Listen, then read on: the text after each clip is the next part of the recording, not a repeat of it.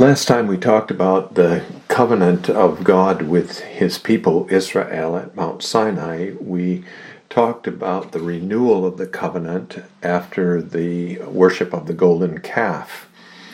And we also talked about the emphasis in Exodus on the Sabbath day and about the tabernacle as a fulfillment of the promise of God to Abraham I will be your God and the God of your children. This time, what I want to do is look at the books, briefly, at the books of Leviticus and Numbers in relation to this whole idea of the covenant, and then have a larger section on the book of Deuteronomy. In the books of Exodus, Leviticus, and Numbers, the covenant is not actually frequently mentioned, though I think that we have seen that it's very important in the book of Leviticus, in the book of Exodus. And we're going to see that though it's not very often mentioned in Leviticus, it is also very important in the book of Leviticus. We find the covenant mentioned in Leviticus in chapter 2, verse 13, where the uh, uh, God speaks of the salt of the covenant, and we find it mentioned again in chapter 24, verse 8, where God talks about the showbread taken from the children of Israel by an everlasting covenant.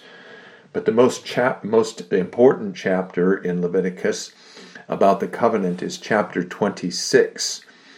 There, the covenant is mentioned six times in that chapter, and in this chapter, the Lord is talking about his people's transgressions of the covenant and the judgments he will bring on them when they do they commit these transgressions. And he ends that chapter by saying to them that he will never break his covenant with them. You can find that in verses 44 and 45. He will judge them severely for their breaking of his covenant, but he, on his part, will not break his covenant with them. Yet for all that, when they are in the land of their enemies, I will not cast them away, nor shall I abhor them, to utterly destroy them and break my covenant with them, for I am the Lord their God. But for their sake I will remember the covenant of their ancestors, whom I brought out of the land of Egypt in the sight of the nations, that I might be their God. I am the Lord. So that's the most important chapter in Leviticus that actually mentions the covenant. But I think what we have to remember is that the whole book of Leviticus is written as given to Israel in the context of his covenant making. God has come to dwell among his people. The last chapter of Exodus recorded for us God's uh, glory filling the tabernacle which Moses and the people had built and set up for him. And Leviticus then begins to give to them, especially the ceremonial law. And this ceremonial law has to do with how the people of God are to draw near to Him in His tabernacle. He has come to dwell among them. He is a holy God, and he emphasizes this holiness in the book of Leviticus. I'll give you just one reference to it, but you can look it up for yourself and find many other references to it as well. In Leviticus chapter 11, verses 44 and 45, God says to Israel, I am the Lord your God. You shall therefore consecrate yourselves, and you shall be holy for I am holy. Neither shall you defile yourselves with any creeping thing that creeps on the earth, for I am the Lord who brings you up out of the land of Egypt to be your God. You shall therefore be holy, for I am holy. And this is one of the things that he keeps on saying throughout the book I am the Lord your God, I am holy. And therefore, when the people draw near to him, it's necessary to take into account this holiness of God. And the, the point of Leviticus is that God provides by the ceremonies of the law, the sacrifices and the cleansings and the, all the laws about cleanness and uncleanness and so on. God provides a way for his people to draw near to him, that is, to enjoy the covenant relationship he has established with them. So the whole book really is about how the people can enter into the enjoyment of fellowship with the God who has come to dwell among them. And the way, of course, is the way indicated by those ceremonies of the law the atonement provided by the sacrifices, the washings provided by all the rites of cleansing, and so on. They must be cleansed of their sin. They must become holy as the Lord their God is holy before they can enter into his presence. We might even say that this is the theme of Leviticus the necessity of holiness for dwelling with, entering into covenant with the holy God of Israel. So that's all I want to say about Leviticus in this connection. Let's turn now to the book of Numbers. The covenant is also not mentioned uh, very often in the book of Numbers. In chapter 10, verse 33, and in chapter 14, verse 44, there is reference to the Ark of the Covenant and this Ark of the Covenant was called by that name because the covenant of God with Israel, the Ten Commandments, with the introduction, I am the Lord your God who brought you out of the land of Egypt, was put into that Ark of the Covenant. There is also reference in Leviticus 18 or Numbers 18, verse 19, to the heave offering as a covenant of salt and finally, the Lord makes a uh, covenant with Phinehas, the son of Aaron, with a particular man and his descendants in Numbers 25, verses 12 to 13. You remember Israel had uh, committed uh, sexual immorality and idolatry when uh, the Moabites tempted them with their daughters and Phinehas had, had executed the judgment of the Lord on a, an Israelite uh, noble and the Midianitish woman he was bringing into the camp in the presence of all the leaders of Israel. And the Lord was pleased with what Phinehas had done, and he appointed Phinehas to be the next high priest and made a covenant with him that he and his descendants would continue to be high priests in the future. So those are the places where the um, covenant is mentioned in the book of Numbers. There's also in Numbers, of course, more law. God uh, gives the laws concerning, for example, the silver trumpets and their use. I believe it's in Numbers 10, and there are other places as well here in the book of Numbers where God is adding to the, the book of the law the, the covenant that he has made with Israel.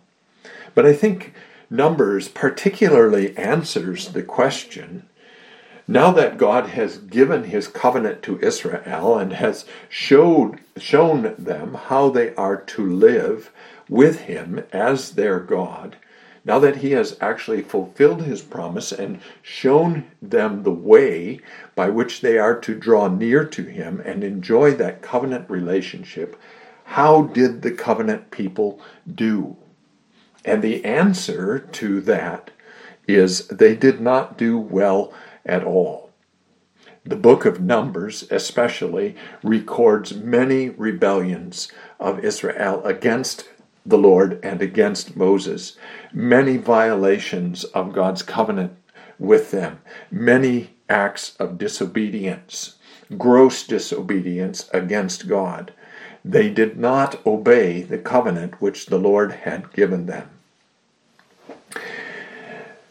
And I think in this context also we should refer to the incident of Balaam as recorded in Numbers chapters 23 and 24. there's important information there in those chapters that relates to the covenant. Balaam wanted to curse Israel. God would not allow him to curse Israel and, in fact, forced him to bless Israel. And in the blessings of Israel that God uh, pronounced through the mouth of Balaam the prophet, we have references to his covenant. Notice this in Numbers 23, verses 21 and 22. He has not observed iniquity in Jacob, nor has he seen wickedness in Israel. The Lord his God is with him, and the shout of a king is among them. God brings them out of Egypt. He has strength like a wild ox. Notice that first, that the Lord his God is with him. That's the fulfillment of the promise that God had made to Abraham. The shout of a king is among them, is a reference also to a promise that kings would come from uh, Abraham's line. And in uh, the first part of that verse, it's very powerful and very striking that the Lord says he has not observed iniquity in Jacob after all those years of wickedness and rebellion uh, by Israel in the wilderness. God looks at them and he says, He has not observed iniquity in Jacob. The blood of atonement has covered their sins. The blood of the covenant has covered their sins. And notice too in verse 22 the reference to God's promise to bring his people out of Egypt. God brings them out of Egypt. That's something else God had promised to Abraham uh, many years before this. In Numbers 24, verses 9 and 17, actually, we should look at verses 8 and 9 first. Numbers 24, verses 8 and 9. God brings him out of Egypt he has strength like a wild ox. He shall consume the nations, his enemies. He shall break their bones and pierce them with his arrows. He bows down, he lies down as a lion, and as a lion, who shall rouse him? This is a prediction of Israel's conquest of the land again as God had promised to Abram and he Abraham. And he ends this with a quotation from other promises he had made to Abraham. Blessed is he who blesses you and cursed is he who curses you. And in verse 17 I see him but not now. I behold him but not near. A star shall come out of Jacob, a scepter shall rise out of Israel, and batter the brow of Moab, and destroy all the sons of tumult. That's a prophecy regarding our Lord Jesus Christ and his kingship as one descended from Abraham. Kings shall come from you, God had said to him.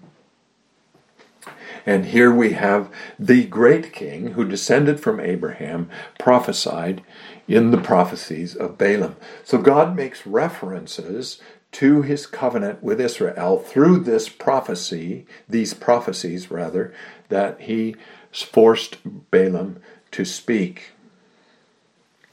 And the book of Numbers then has near the end of it also the whole incident of Baal Peor, where Israel committed sexual immorality and worshipped idols, and God chastised them severely for their transgression of his covenant. But he did not break his covenant. He maintained his covenant with them, and he brought them still into the land as he had promised. So that's what I wanted to say about Leviticus and Numbers. Let's turn now to the book of Deuteronomy. You find many more references to the covenant in the book of Deuteronomy than in Exodus, Leviticus, or Numbers.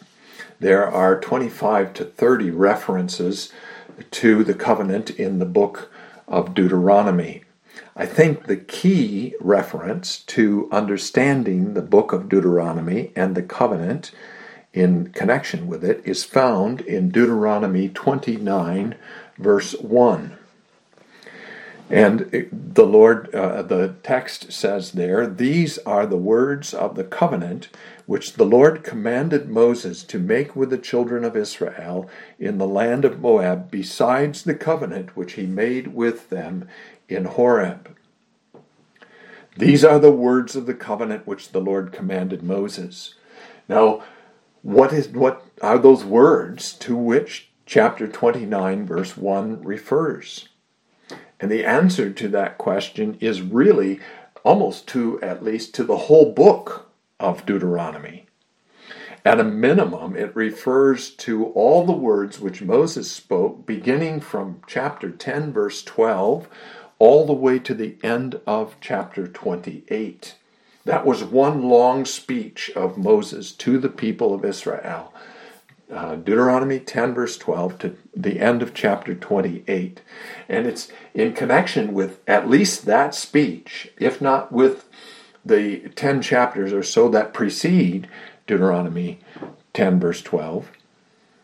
And that the, this verse refers, these are the words of the covenant. This book of Deuteronomy is God's covenant with Israel. The book is a covenantal book.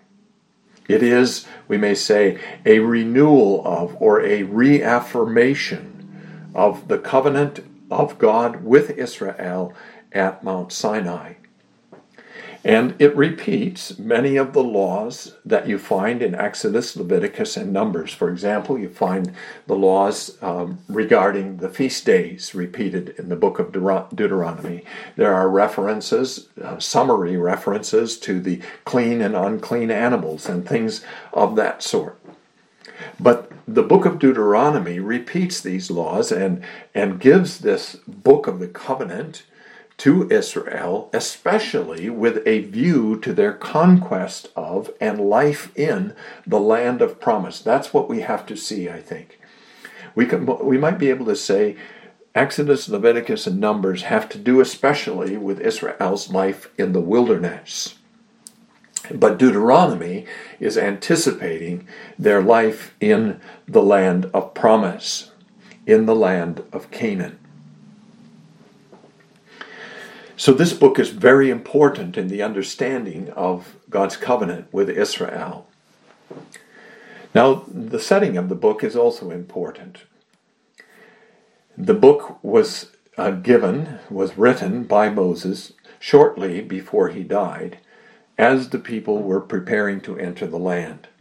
The journey from Egypt through the wilderness to the land of Canaan is complete. They're poised on the banks of the river Jordan, ready to cross over. The enemies who interfered with their coming to the land of Canaan, like Sihon and Og and Moab under Balak, and the Amalekites, they have been defeated.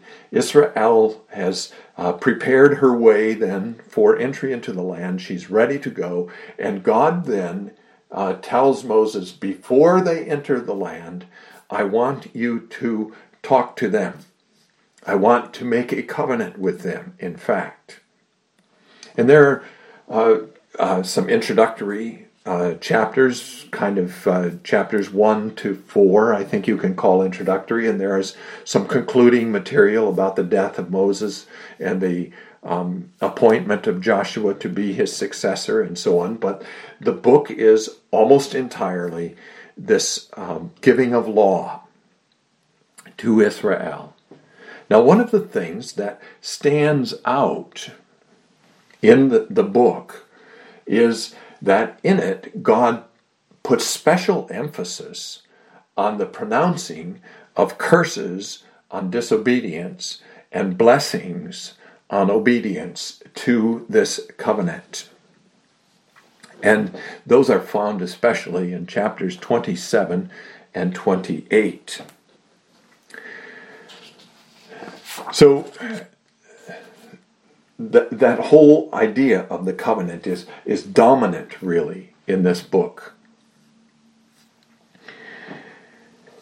And if we, we may return then for a moment to chapter 29, verse 9, we've read already that, that speech of Moses in concludes in 29 verse 1 with the words, These are the words of the covenant which the Lord commanded. But in 29 verse 9, notice this, therefore, Moses says to the people, Keep the words of this covenant and do them, that you may prosper in all that you do. And then again in chapter 29, verse 12, uh, that you may enter into covenant with the Lord your God and into his oath which the Lord your God makes with you today, that he may establish you today as a people for himself, and that he may be God to you, just as he has spoken to you, and just as he has sworn to your fathers, to Abraham, Isaac, and Jacob. So that whole chapter then is about the covenant and about the uh, giving of the covenant in the earlier part of the book, about the necessity of Israel keeping that covenant, and about how God is fulfilling, has been fulfilling his promise to Abraham, Isaac, and Jacob to be a God to you and to make them a people for himself.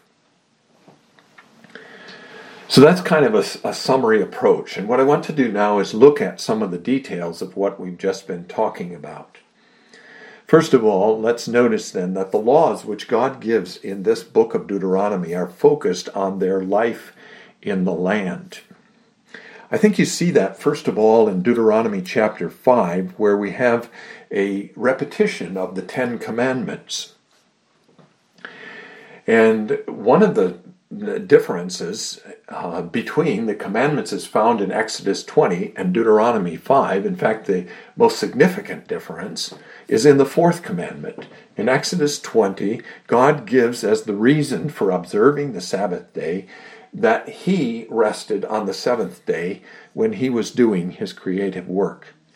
But in Deuteronomy chapter 5, the Lord gives as the reason for observing the Sabbath day not his creative work, but his bringing them out of the land of Egypt. The fulfillment, then, of his covenant. Notice this. And remember, verse 15 of chapter 5 remember that you were a slave in the land of Egypt, and the Lord your God brought you out from there by a mighty hand and by a stretched out arm. Therefore, the Lord your God commanded you to keep the Sabbath day. So it is because he has fulfilled his covenant with them that they are to keep the Sabbath day. So that's one thing where you see this relationship to uh, the coming into the land. The coming into the land is the fulfillment of the promise that God is talking about. Then, if you look at Deuteronomy chapter 7, you find God giving to Israel rules for warfare. Now, Israel had fought some battles already, as we know, but now, under Joshua, she was going to spend a number of years conquering the land of Canaan and taking it for herself and destroying the nations who were there. And God lays down certain rules in Deuteronomy 7 for her warfare with these nations. So that too has to do with her uh, conquest of and life in the land. In Deuteronomy 7 and in other places in Deuteronomy, God says to them, warns his people against making covenants with those nations or with their gods. Deuteronomy 7, verse 2 is one place that he does this. He, he says to them, You are coming into the land. You are going to be among these nations. You have to destroy these nations and drive them out of the land. You must not make covenants with them. You must not make covenants with their gods. You must not worship their gods. You must not kind, practice the kinds of worship they practice towards their gods. You must worship me and you must worship me alone. I am the Lord your God. I am the one who has covenanted with you and taken you to be my people.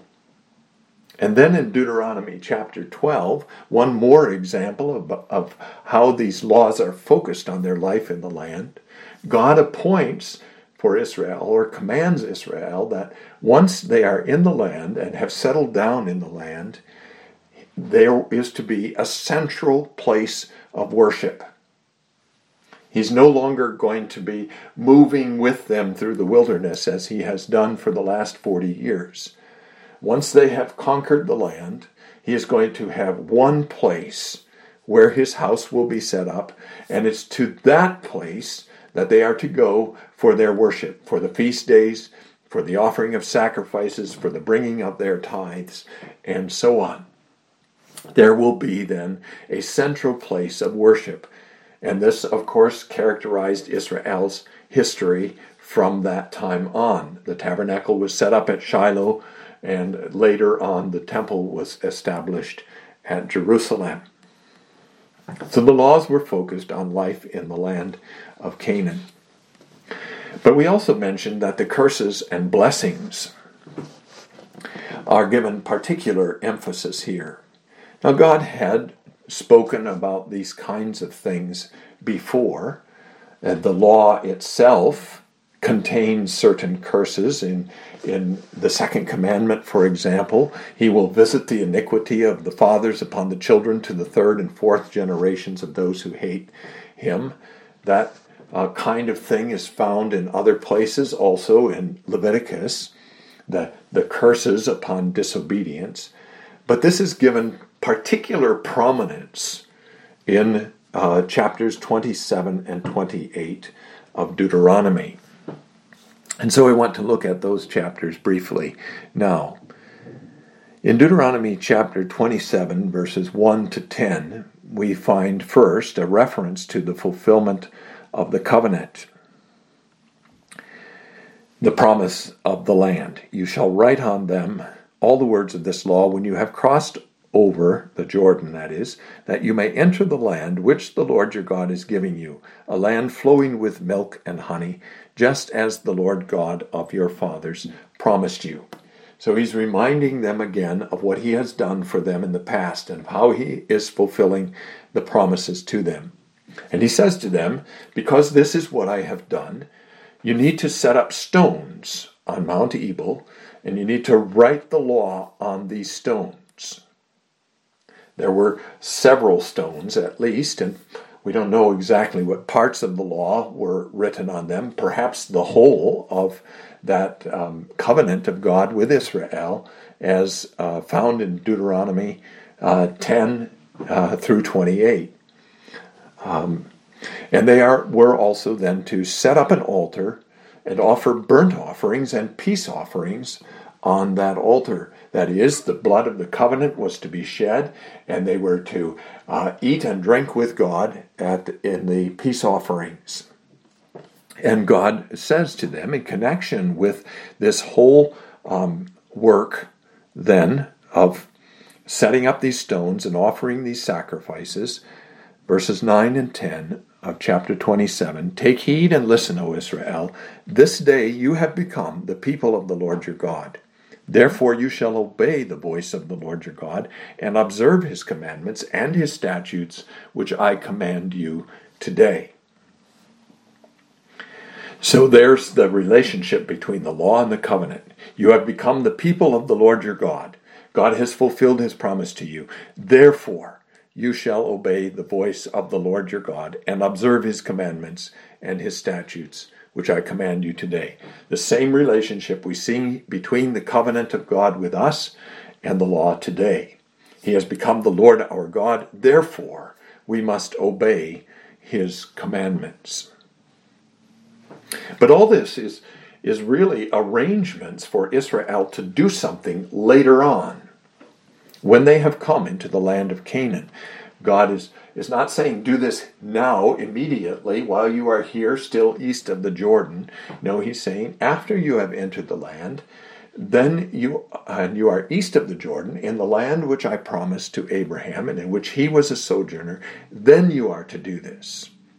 And what you are to do is not only set up these stones and offer these sacrifices, but you are also to place six tribes on Mount Ebal and six tribes on Mount Gerizim, and the Levites are to proclaim the blessings and curses that are here outlined in these two chapters.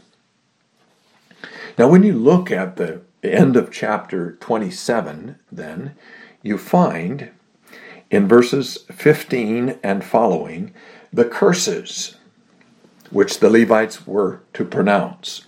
Cursed is the one who makes a carved or molded image, an abomination to the Lord, the work of the hands of the craftsman, and sets it up in secret. Cursed is the one who treats his father or his mother with contempt. Cursed is the one who moves his neighbor's landmark. So you have this whole list of curses that are pronounced. And to every one of those curses that the Levites pronounced, the people are to say, Amen so be it. We submit to this curse of the covenant. In fact, there are some who say that this Amen is a kind of oath taking, and they may well be right about that. That this is a kind of oath that the people of Israel are swearing. We will submit to these curses of the covenant if we are disobedient.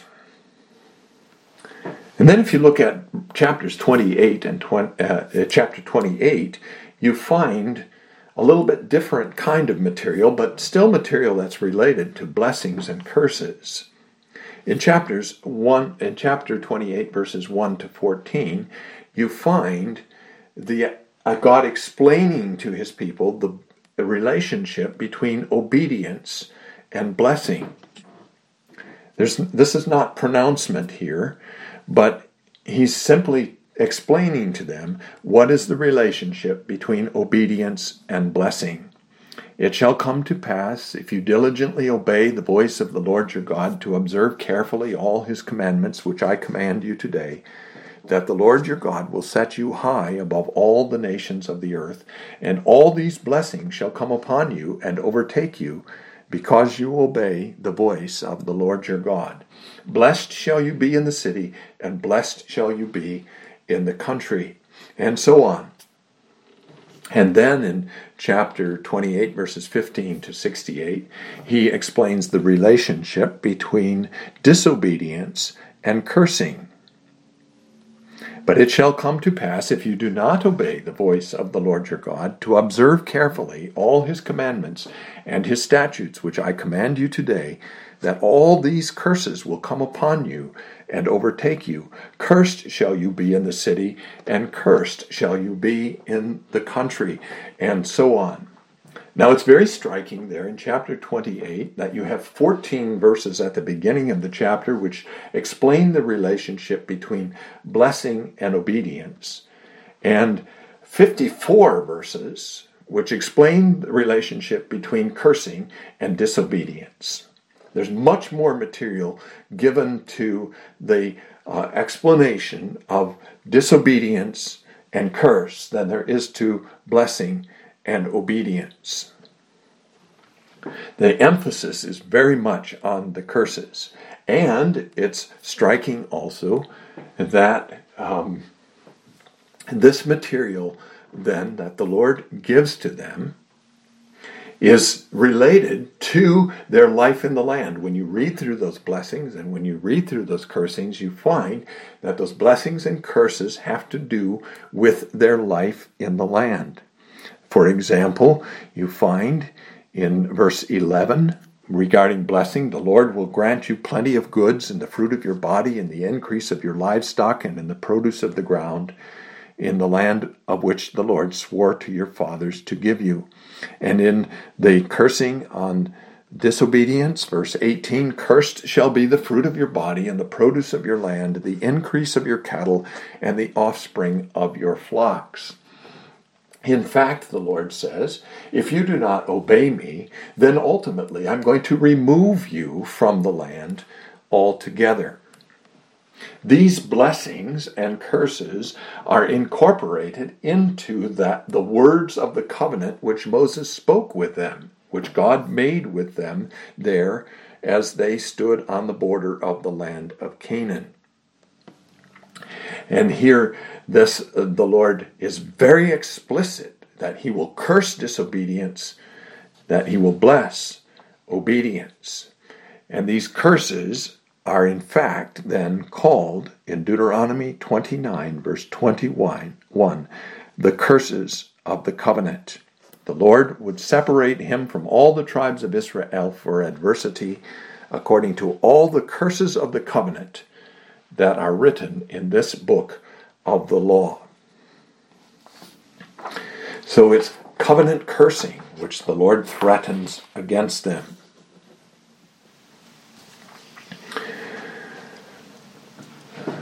Nevertheless, the Lord will not break his covenant with them until everything has been fulfilled. So let's uh, then take a brief look also at the uh, end of the book, chapters 29 through 34. We've already looked at chapter 29 uh, somewhat, but a couple of other things about that chapter. In that chapter, in the early part of that chapter, we read about how the Lord has done great things for them. He's brought them out of Egypt, He's preserved them through the wilderness, He's defeated Sihon and Og. He's given them many blessings, and therefore He says in verse 9, Keep the covenant, and you will be blessed. And uh, in verse 14, He gives us the purpose of this covenant.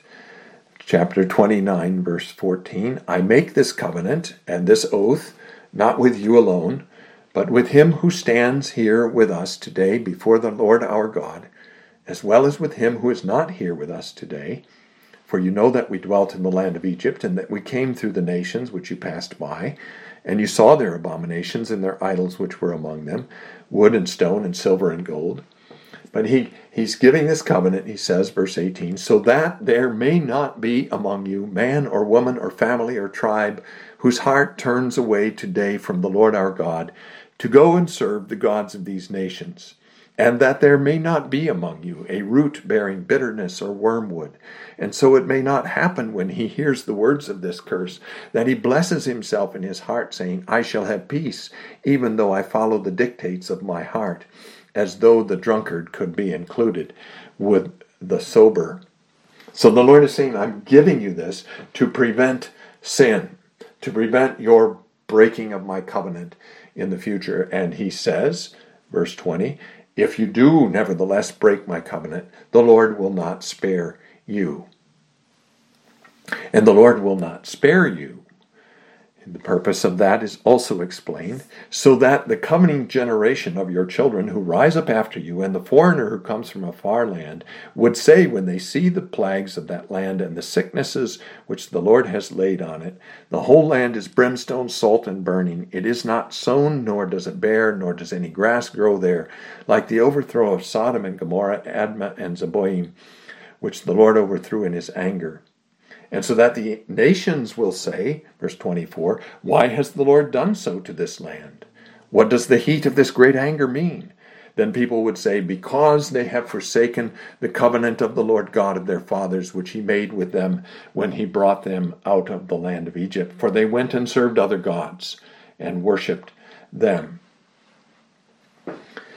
So the Lord is going to bring judgment on them covenant curses on them if they do not keep his covenant as he commands them. Now, let's go on then to chapter 30. In chapter 30, the Lord actually does a very interesting thing. He looks to the future and he says to Moses regarding the future of Israel, You know what? These people are going to break my covenant. I know that they are going to break my covenant. In verse 1 already of chapter 30, it shall come to pass when all these things come upon you, the blessing and the curse, which I have set before you, and you call them to mind among all the nations where the Lord your God drives you, and you return to the Lord your God and obey his voice according to all that I command you today, you and your children, with all your heart and with all your soul, that the Lord will bring you back from captivity. So he's prophesying about the future of Israel, and he says, I'm going to bring blessing on you in the land of Canaan, but I know that you're going to break my covenant. You're going to be cursed because of your breaking of my covenant, and I'm going to send you out of the land just as I threatened in the curses in chapter 28. When you return to me in the land, then know that I will remember my covenant and bring you back to the land again. In chapter 31, then, we have the appointment of Joshua to be Moses' successor and the captain of the Lord's host. But this chapter is also very interesting in that it intertwines two different subjects, not just the command uh, to Joshua, the charge to Joshua, but also material about the, the law of God. So in verses 1 to 8, God tells Moses, uh, You are to command Joshua to be the one to uh, take your place. He's, he's telling Moses who his successor will be. Then in verses 9 to 13, and the, God says to uh, Moses, You have to uh, give the book of the law to the priests, the sons of Levi, who bear the ark of the covenant of the Lord, and to the elders of Israel. And you have to command them at the end of every seven years, at the appointed time in the year of release, at the Feast of Tabernacles, when all Israel comes to appear before the Lord your God in the place which he chooses, you shall read this law before all Israel in their hearing. So he tells them, he lays down another law. Every seventh year, the law is to be read at the Feast of the Tabernacle to all Israel.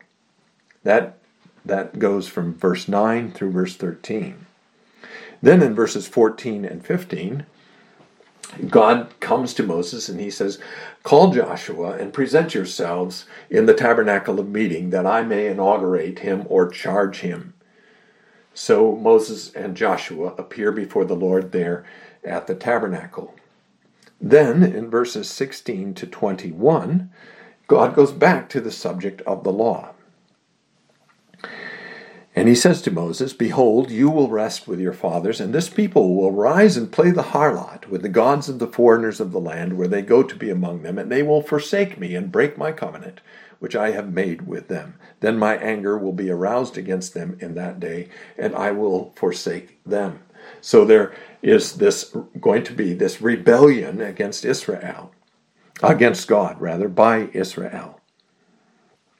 And so God says to him, verse 19, Now therefore, write down this song for yourselves and teach it to the, ch- the children of Israel. Put it in their mouths, that this song may be a witness for me against the children of Israel, when I have brought them to the land flowing with milk and honey, of which I swore to their fathers. And they have eaten and filled themselves and grown fat, then they will turn to other gods and serve them, and they will provoke me and break my covenant. So God commands Moses to write down a song. And this song is to be a song for Israel, uh, for witness against Israel when she breaks the covenant of the Lord. That's in chapter 31, verses 16 to 21. And then in chapter 22, and, and verses 22 and 23 of that chapter, Joshua is charged, be strong and of good courage. And in verses 24 to 29, Moses gives the book of the law to the Levites to be a witness against Israel because he knows their rebellion and their stiff neck.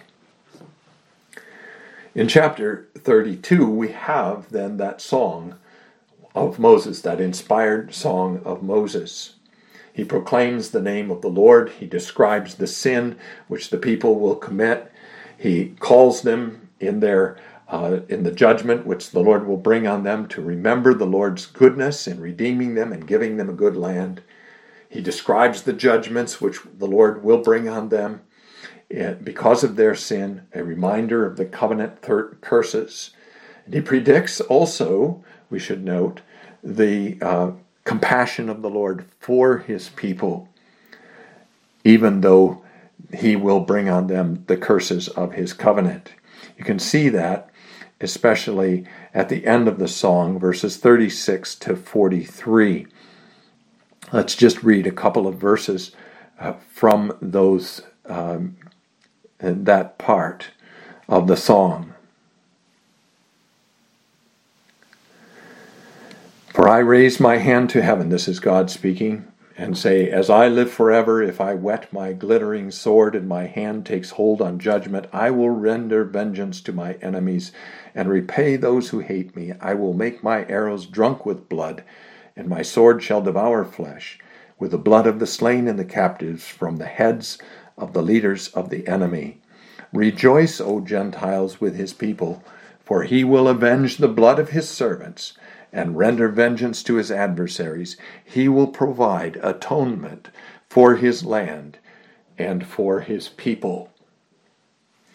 And so the Lord promises again to maintain his covenant, to forgive the sins of the people. This song is a witness to them of the judgments that the Lord will bring on them because of their disobedience. But the Lord says, I will not break my covenant. I will keep my covenant. I will provide atonement for my land and my people. And that atonement is provided in the Lord Jesus Christ.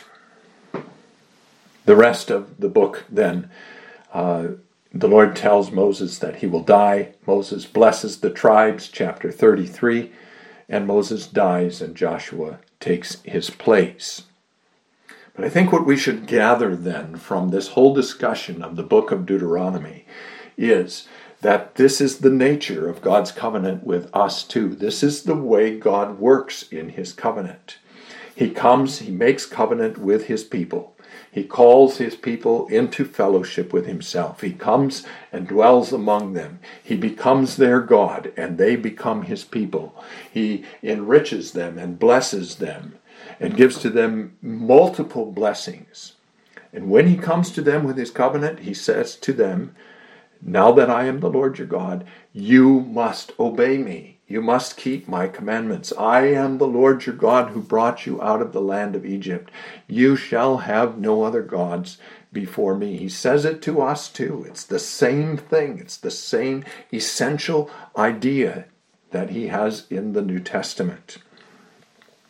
And in that new covenant of the New Testament.